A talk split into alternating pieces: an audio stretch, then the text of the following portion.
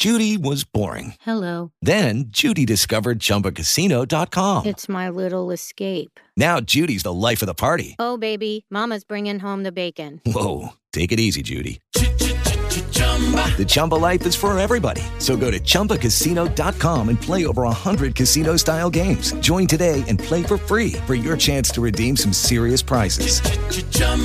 Chumba Casino dot com. No purchase necessary. Void where prohibited by law. eighteen plus terms and conditions apply. See website for details. Blog Talk Radio. Welcome to Pagans Tonight Radio Network, the voice of the pagan world.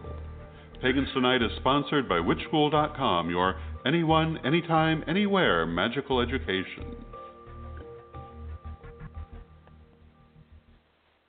And welcome, everybody, to another episode of the Ed the Pagan Show on the Pagans Tonight Network.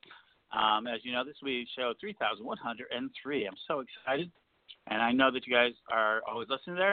Uh, I want to thank everybody who was with me on the last show with Lawrence Lerner, and I think he's going to have some big announcements coming up, and we're going to hope to have him back. And remember, a lot about our financial commitment to the community. Um, uh, the next show after this one is going to be with Gregory Brewer, and he's going to talk about magical treats. But I have a really special treat. I'm very excited, and I hope I get this name right. Melanie Marquis, is that right? That's right. How you pronounce that? That's right. Oh, good. Yeah. Yay!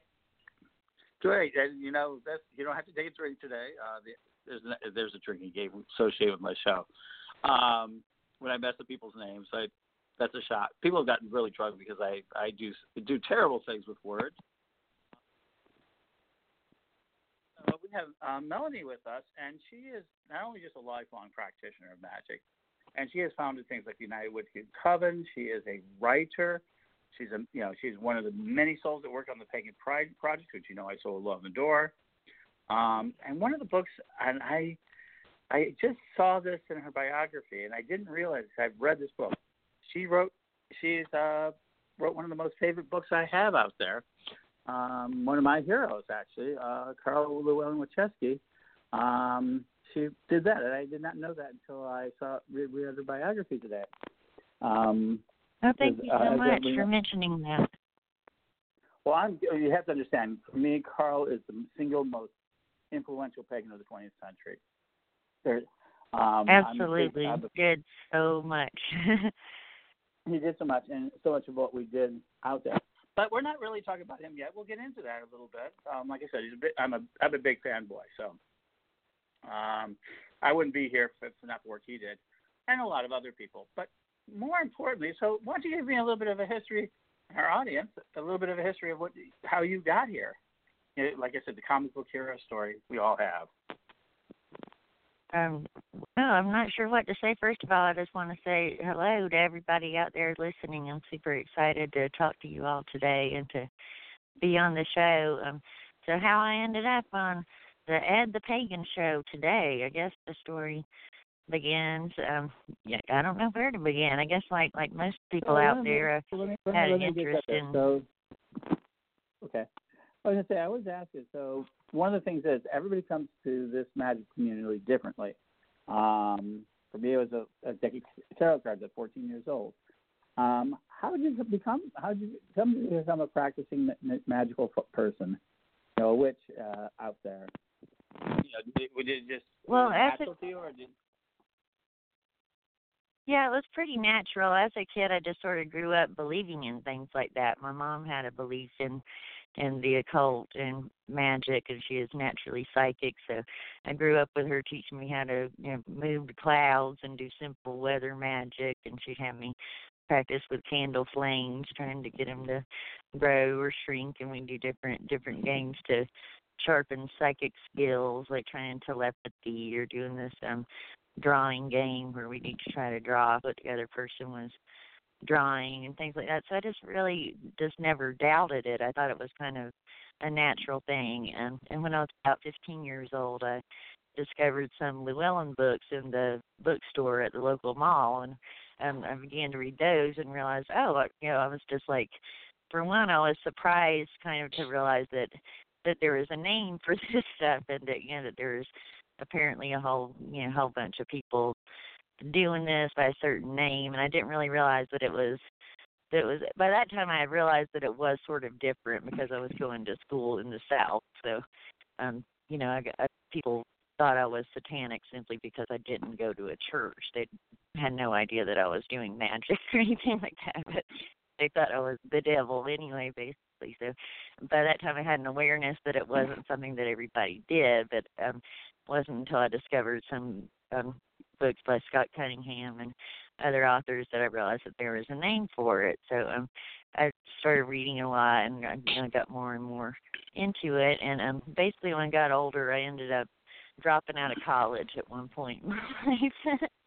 And I'd always enjoyed writing, and I thought, well, I, I, you know, I still want to have some sort of career, so I'll try writing, and I've always been interested in magic, so what I figured was this is, you know, a, a smaller community, so I'll, I'll try out, try out um, writing for the pagan magical community and see how that goes, so that way if I mess up, you know, nobody in the mainstream writing community will know me or whatever. So I started writing magic books, but fortunately it worked, and you know, now I feel like I really wouldn't want to write anything else, although I do, I do end up writing a greater variety of stuff, but um, I absolutely love it. So kind of like my mistakes led me to writing for the pagans in particular. That's where I'm meant to be for so, sure. So what was your first book that you got published? What was what? That'd be good. What was your first book that you got my published? First It's called book. The Witch's Bag of Tricks. The Witch's okay. Bag of Tricks, and it came out in two thousand eleven. And that's a book that I wrote. I'd started out, when I first started writing um, for the pagan community, I started by interviewing a lot of the authors that were out there, you know, well before I had any books myself. And what I found was, um, you know, even amongst these extremely talented people, and you know, to me, people that their lives seemed, you know, so, so exciting and thrilling, and they knew so much, and they had been, you know, practicing for all this time and writing books on the subject, I still just kind of got this sense of just a little bit of jadedness, I've got to say, just kind of overall. You know, people, I didn't think people were as excited about it as it seemed to me that they should be. You know, there seemed to be a little bit of kind of stagnation, or just kind of, um, kind of a little bit of boredom, or just kind of, um, you know, not, not too much growth, not too many people putting putting new ideas out there, and you know, willing to question question things and try to try to move forward and come up with new ideas. Like, to me, that's the whole philosophy of occult philosophy, is to to seek out more, to grow, to challenge ideas, to learn new things. And I just felt this kind of stagnation, so I wrote The Witch's Bag of Tricks as a way to give people of any path just more ideas to to um, to think more about things, to question your own beliefs, and just kind of dissect your beliefs a little bit in order to help people to progress on whatever path they're on. Because especially in Celtic, um, not in eclectic practice, you may not have like a training system, so you know, you're kind of on your own as far as progression goes. So I wanted to, the book has lots of exercises and just questions to think about to help people um, develop their own thoughts a little further and more expansively. And um, so I'm, we're going to get back into your books, but I'm going to jump right into your next project, because I think it's very, very bold. And let me go ahead. It is bold. And that is the Mystical Minds Convention, and it's going to meet for the first time in March, if I got that right. Yes, and, uh, I'm so absolutely thrilled about this. Let's talk about this. Um, so let me. Can you give us? So give us some information, so if they want to find out, so they can join you at it, where they would go to find out about it. I mean, in, in a direct well, way. You, like, is it? Go ahead. Well, there is, all the information is at mystical minds convention dot com, and you'll find on there um, the list of presenters we have lined up, a list of the panel discussions, um, the overall, you know, mission statement and, you know, vision behind this this event. Um, I'm super excited about this. It's going to be held March twenty-eighth and March twenty-ninth in Newark, California, which is an enclave of Fremont, so it's right there. It's very near San Francisco, it's near San Jose, it's near Sacramento, it's near Oakland, so it's very accessible from all these different places. It's going to be at the Comfort Inn and Suites there, March twenty-eighth and twenty-ninth, a two-day event. this coming spring. But my vision for this event is basically to bring together the paranormal communities and the pagan communities and people that have interest in New Age philosophies. And this is honestly something that I've thought about for all my interest in, in this stuff. Basically, it's always struck me as just odd that there's not more, not more mixing and blending within these different interests. For some reason, there seems to be this strange divide between people that are in the New Age community and people that are in pagan communities and people that are in paranormal communities. And I, while I understand these communities are very different, like, we all do have a lot of similar common interests. We are all seekers. We are all curious to learn more, and and we all have knowledge to share, most importantly. So I'm super excited to get these different people together to learn from each other, to expand our different networks of people, um, you know, because we all we all reach out to different groups, too, as, as authors for pagans or as authors for the New Age community. And really, since there's so much common interest and so much knowledge that we can share, I really feel like this will is going to be an enormous benefit in a grand way, because I think it's going to expand our different networks so that we can all, you know, all tap into that, enjoy that, and make some friends in the process. It's going to be very, very intimate and small scale this first year, but we have some amazing presenters, so that actually makes it like extremely, you know, rare, unique event um, right there, just to be in such a such an intimate, small setting with these, you know, famous, well-known authors, award-winning authors, and, you know, radio broadcasters. Um, you know, I, I did invite you, Ed. I wish that you would come to my festival. I must say, I'm gonna put you on the spot right now. Okay. Well, you should be there. And, and, and, and we will talk about. I, I'd be more than happy to. Um, as everybody knows, I'm on the road this year.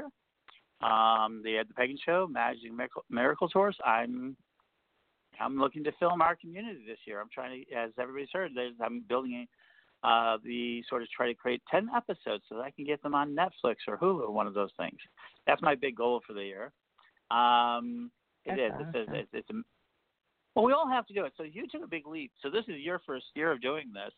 And you do. You have some really great names um, uh, can, on there, and I was noticing them earlier.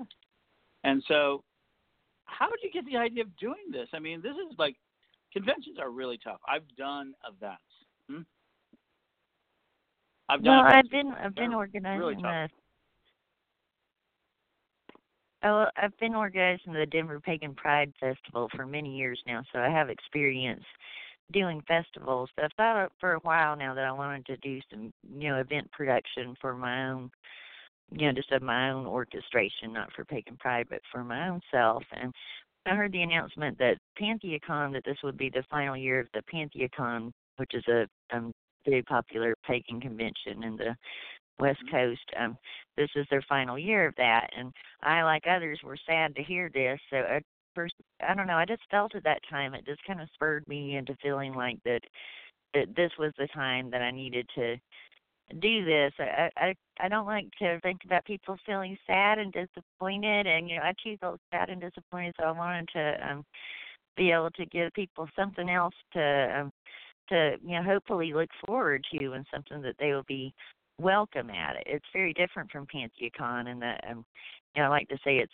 this first year it's going to be a a larger scale but smaller scope, you know, meaning we're we're going to bring in more than, this isn't just for pagans, it's for anybody that has mm-hmm. interest in metaphysical topics, paranormal topics, pagan topics. It's for it's for all these people. So I feel like um, you know, that's gonna be more a little more welcoming, I think, to different different types of people, and a little more um you know, a little, something different, a little more welcoming, um friendly friendly environment for, for newcomers and old comers alike. So I'm hoping that oh, people I, will be excited about it, and that'll help people, um, you know, feel a little bit better about the sad loss of PantheaCon. Absolutely. Well, you know, PantheaCon is, everything has its life and everything has its cycle. Um, but I saw you had Tommy Starchild. And, yes, um, yes, I'm very excited. And some other things out there. I have people that I've never, ever um, – ever saw before, so that that's interesting. Um, people I you know yeah, yeah. I always talk about these idea of parallel communities that we have, and so that I always found that interesting. So, so you've got a lot of different names out there coming out to there. Um, uh, so, and some different groups. And the idea of this is that you're going to have um, more people that are going to be kind of interested in the idea of uh, not just pagan and Wiccanism, but kind of the more of the whole idea of the mystical mind. Can you describe us a little bit of what the mystical mind concept behind this is? Well, I think about it as the type of person that is curious to learn more, that's curious to to look beyond the, the ordinary and to look beneath the surface, and, and people who have interest in, you know, occult philosophies or metaphysical topics or paranormal topics. Um, you know, basically people who are willing to, to question and, you know, and also, um, you know, pay attention to their own power of um you know, figuring things out and deciphering things and, you know, giving your own intuition and instincts, you know, a little credit as well. And, you know, people who are willing to explore and interested in meeting others who might think a little differently, who might not be in your ordinary spheres, but people you wouldn't otherwise encounter, people who are open-minded to the idea of of learning and sharing ideas with a diverse group of people. So I think that the whole design of the event and the whole concept of the mystical mind is gonna um, gonna bring together a group of people who are very, very open to other beliefs and who are very, very friendly and open minded and, you know, ready to learn and explore and have some fun together. So I'm I'm really expecting it to be a very wonderful time. It, it sounds like it. So everybody, there's a good chance. You always say, you know, you always want to be there at times. And this year's a very interesting year because it's a year not only of just endings, but it's a year of great beginnings. And people are really feeling this. Um, I'm seeing so much about the Roaring Twenties, and everybody has this strong sense that this next decade is going to be a miraculous decade. So if you can come out to mystical minds convention dot com, check it out. Because I have a feeling that if you are there this first year, you're going to be really happy with uh, the investment of the time. And I, you know me. I always love first-time events because they're so full of promise and they're so exciting. So go out and do that. And and we'll be talking about PantheaCon and, uh, later on in other shows. But I want to get back into one thing. So you wrote, I see, um, the, the the biography of uh, the, of um, Carl uh, Llewellyn Weschcke.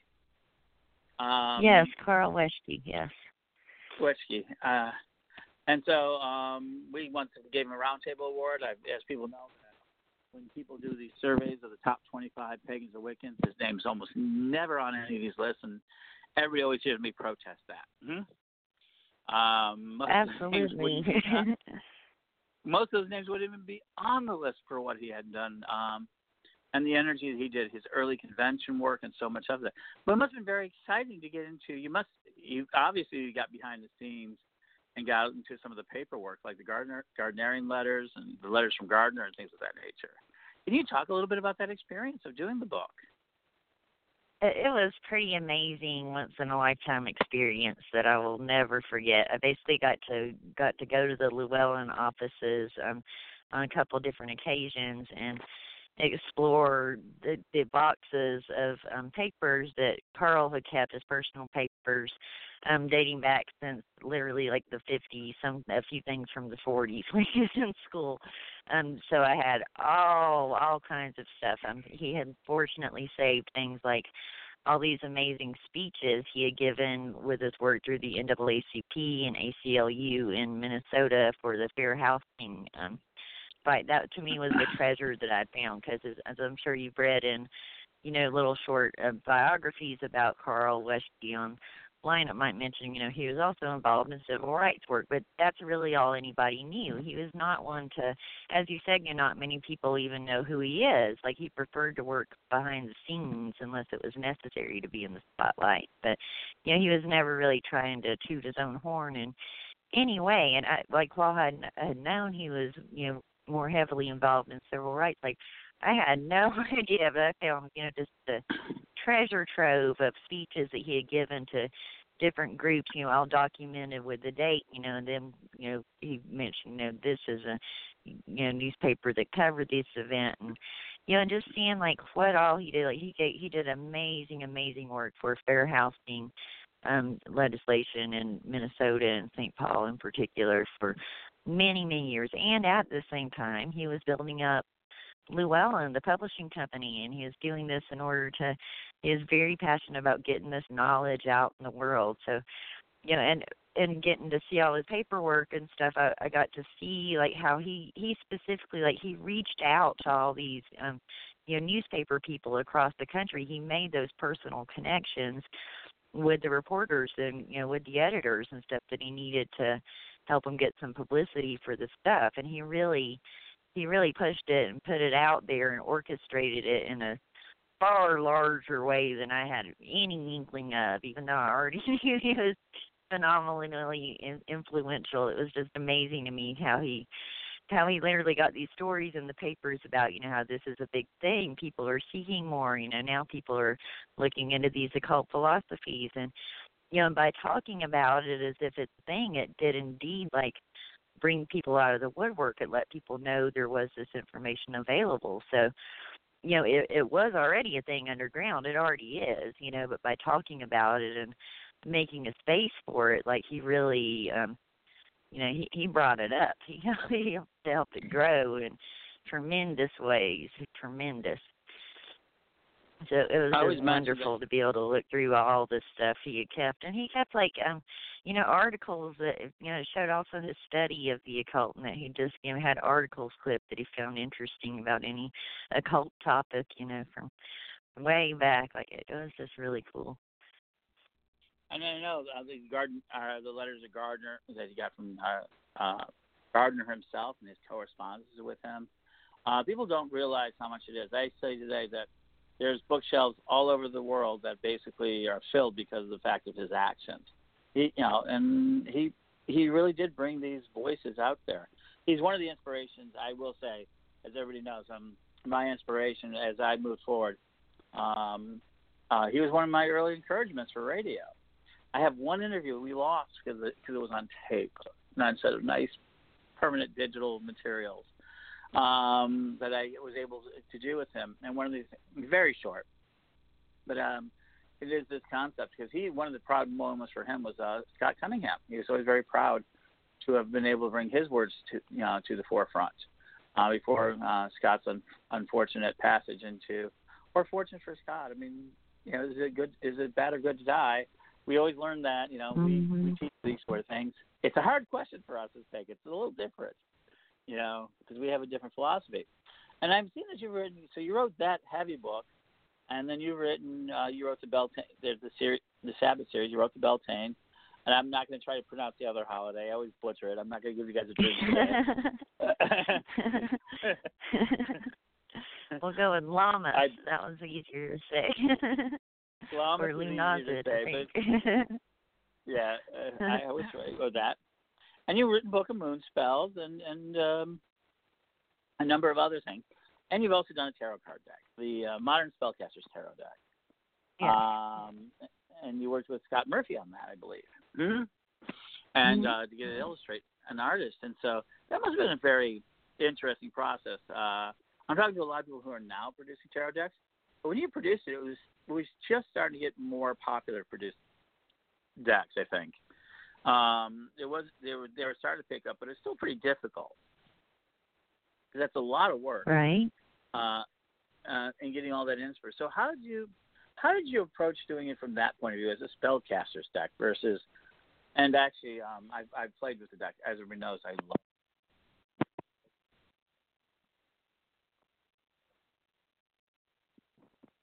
love. Hello, I, I feel like my connection is cut out. Are you oh, out I'm, there? Can oh. you hear me? Oh, okay, you're back. Yeah, I'm I can sorry, hear you just fine. Briefly. uh, no, I believe I, we you were asking you about fine. my tarot deck. Were yes, you asking about my tarot deck and creating it?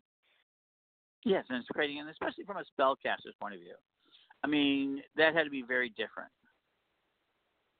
Well, so, yeah, I wanted to particularly design it so that it would be good for divination and still be able to be read intuitively, but I wanted particularly it to be good for the act of using tarot in spells. You know, like you might set a card on your altar for a certain reason or manipulate the cards a certain way or carry one with you as a sort of talisman. So um, for that reason, some of the cards, um, well, all the cards have um, you know, extra additional symbols in them relating to the number of the card, or, you know, there'll be just little extra things to give it more um, magical meaning.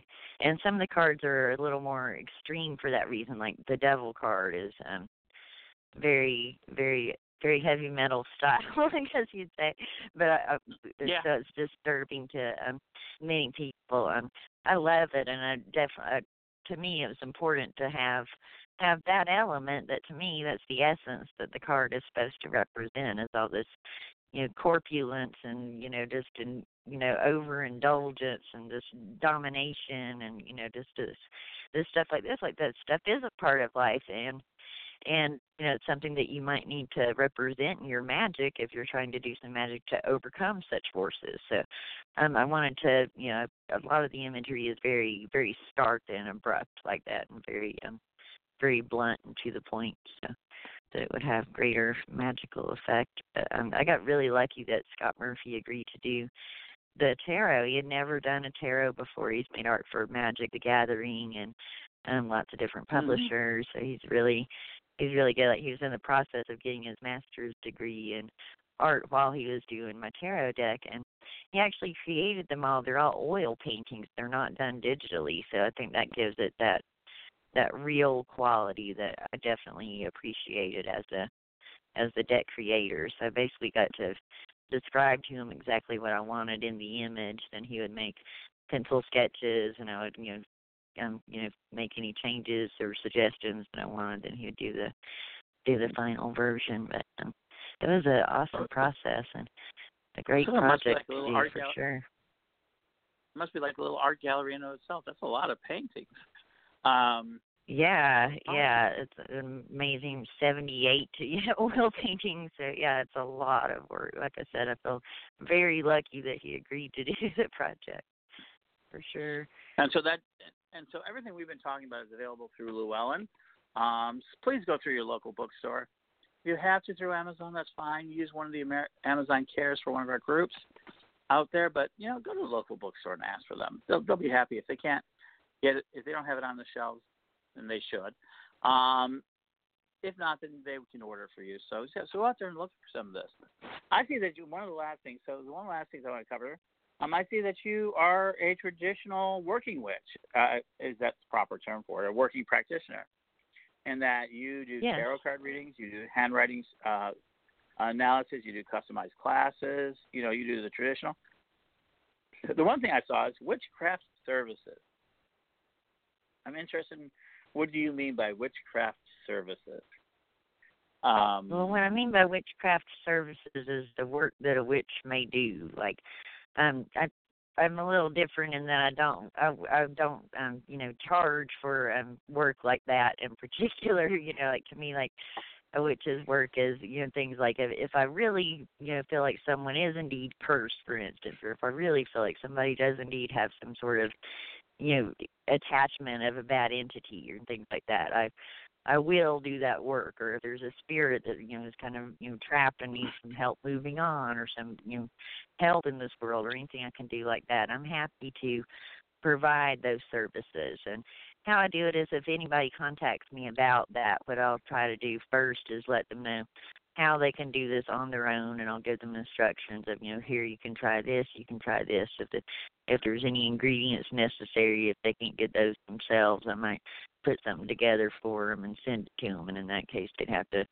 pay for the materials and shipping costs or whatever. And if somebody does want me to come out on site and I have to do it and travel or something, I'm, I'm pretty poor, honestly, so I have to have my, you know, travel expenses covered, but yeah, basically I'm willing to do these witchly services because that's my witchly work in the world. So it's part of um, it's part of what I do, you know. Um, yeah, after working with the witch, that if you can. So, so one of the big things I tell people all the time, I after working with the witches of Salem and some of the witches of New Orleans, which they have huge demands for this. There's nothing wrong with it, and it's a very traditional uh, aspect of it. Um, recently, I've been reading about the Romans, uh, Roman sorcerers, and they found a whole cache of where they were making charms for sale, kind of like an Etsy shop. They joke about it, but they made mass charms for people, and they would then sell them charms. A lot of them were revenge charms, or when the, they were wronged, but some were for love and things like that. So the idea of, in the medieval ages, witchcraft was a, an industry. I mean, it was something that people did, right, and they were willing to exchange costs. So there's nothing wrong in the world exchanging energy and knowledge for whatever it is is resources. I'm a big believer in that. I have no problem with that in our witch uh, community. And I always tell people the reason why we right. have restrictions is because the Christian church made it an additional crime. So if they couldn't get you for your witchcraft, they could get you for charging for things they didn't believe in. And so I'm a big believer in that that is a very good thing. There's nothing wrong with it. And if, and people do the services. And um, and let the buyer beware. If the, you know, I've always, I always say let the buyer beware. You know, it's it's that energy is important. And, you know, if you ask for everything for free, then you wouldn't do it for anything else.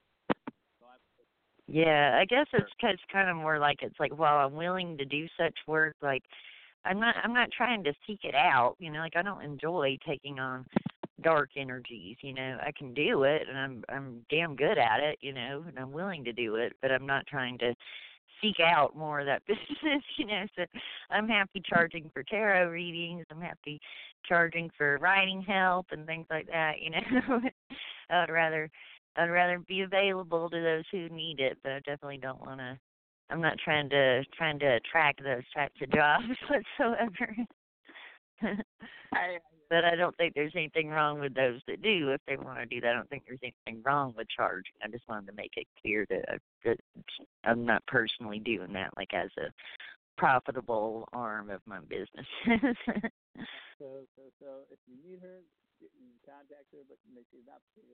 Don't say, oh, that would be a good job there. But you are practicing one art. I think it's going to. I think it's going to become. Um, I think within. I think within a generation, you won't see it anymore. Handwriting analysis. Um, as we leave the handwriting world behind, that's a that's an older skill, and uh, I think that's very yeah, interesting. Yeah. Yeah. Yeah. It's I do pretty think fun. I mean, and there's just some simple things you can see of like.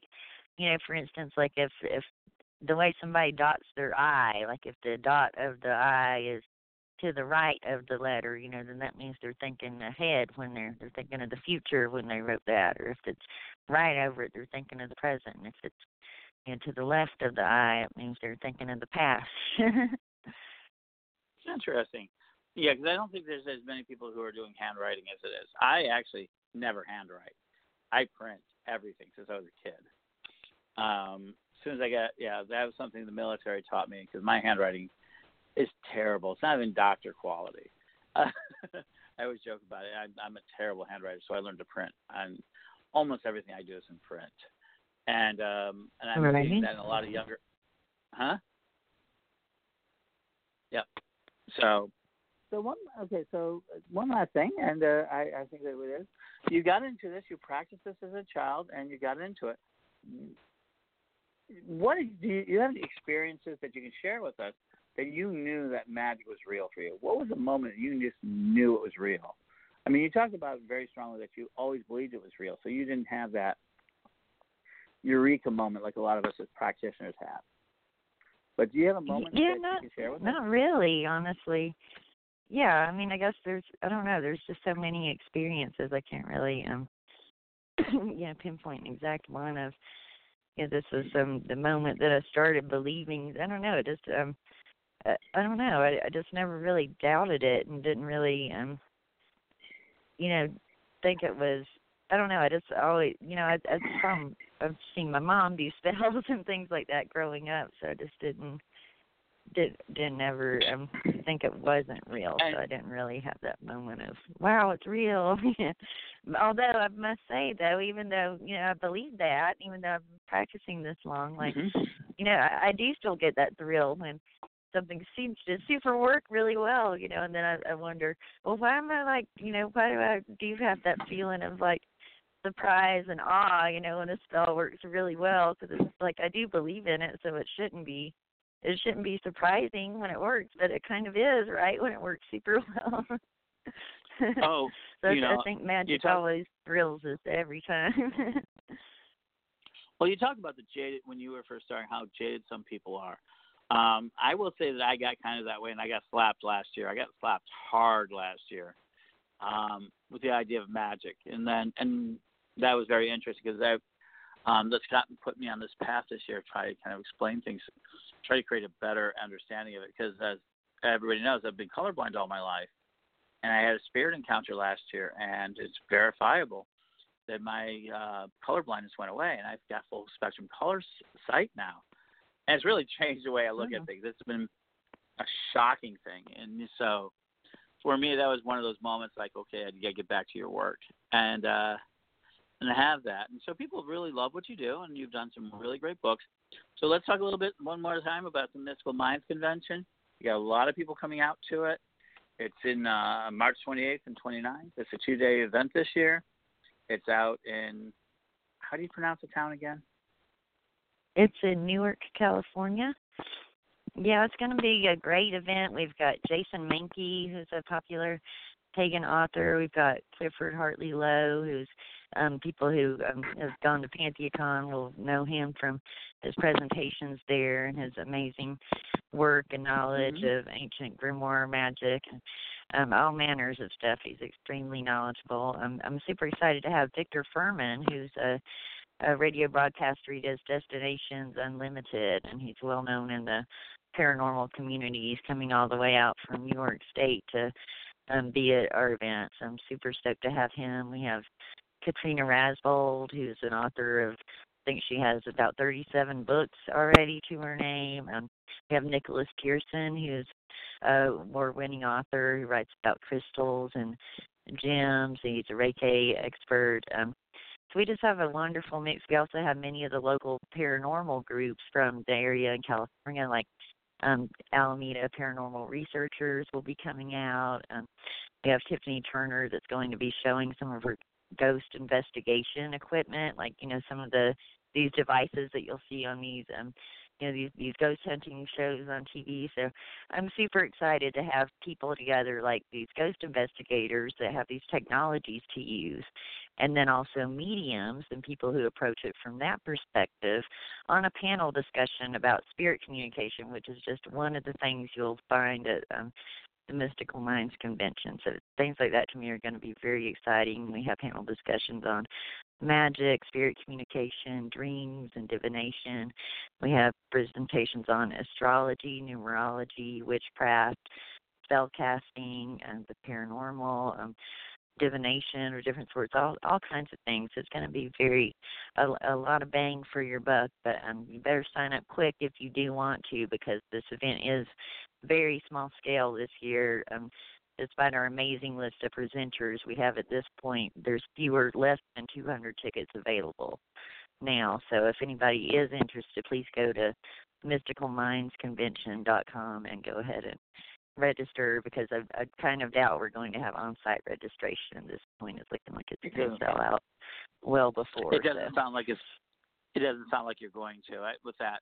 And everybody knows Jason Mankey, you know, one of our Pegasus Night hosts. So if you want to hear, you know, meet him live, get out there, see him. Uh, yeah, Jason yeah, was one of our fav- is one of our favorite was one of our favorite hosts on Pagans Tonight. Um, so yeah, we that that's an amazing event.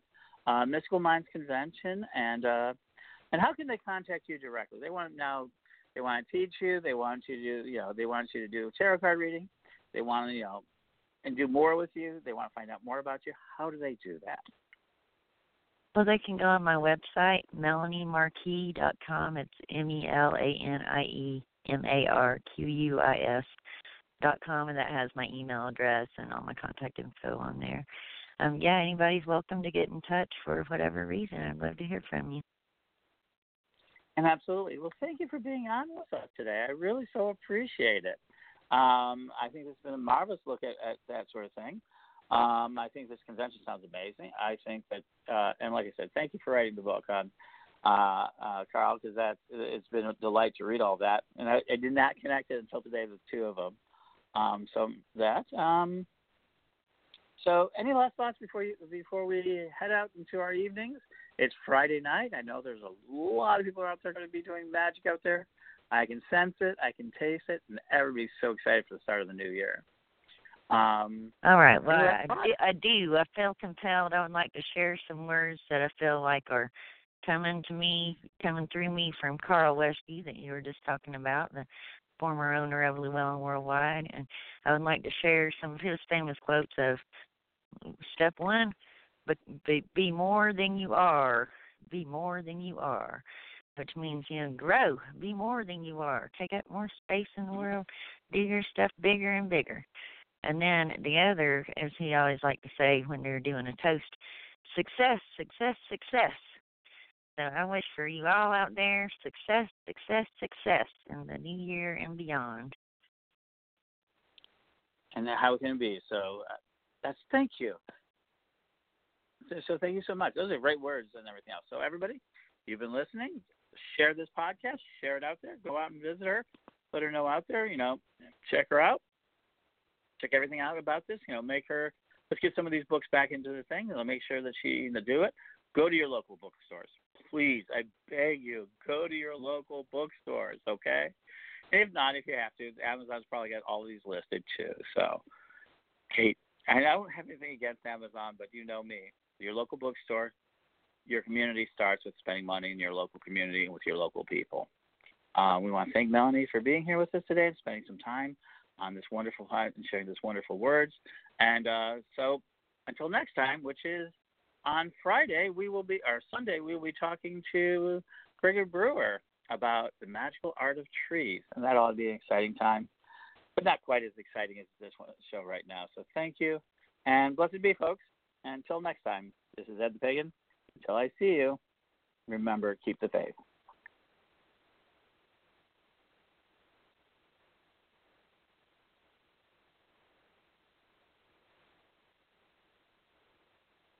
Hello, it is Ryan, and we could all use an extra bright spot in our day, couldn't we? Just to make up for things like sitting in traffic, doing the dishes, counting your steps, you know, all the mundane stuff. That is why I'm such a big fan of Chumba Casino. Chumba Casino has all your favorite social casino-style games that you can play for free anytime, anywhere with daily bonuses. That should brighten your day a little. Actually, a lot. So sign up now at chumba casino dot com. That's chumba casino dot com. No purchase necessary. V G W Group. Void where prohibited by law. See terms and conditions. eighteen plus.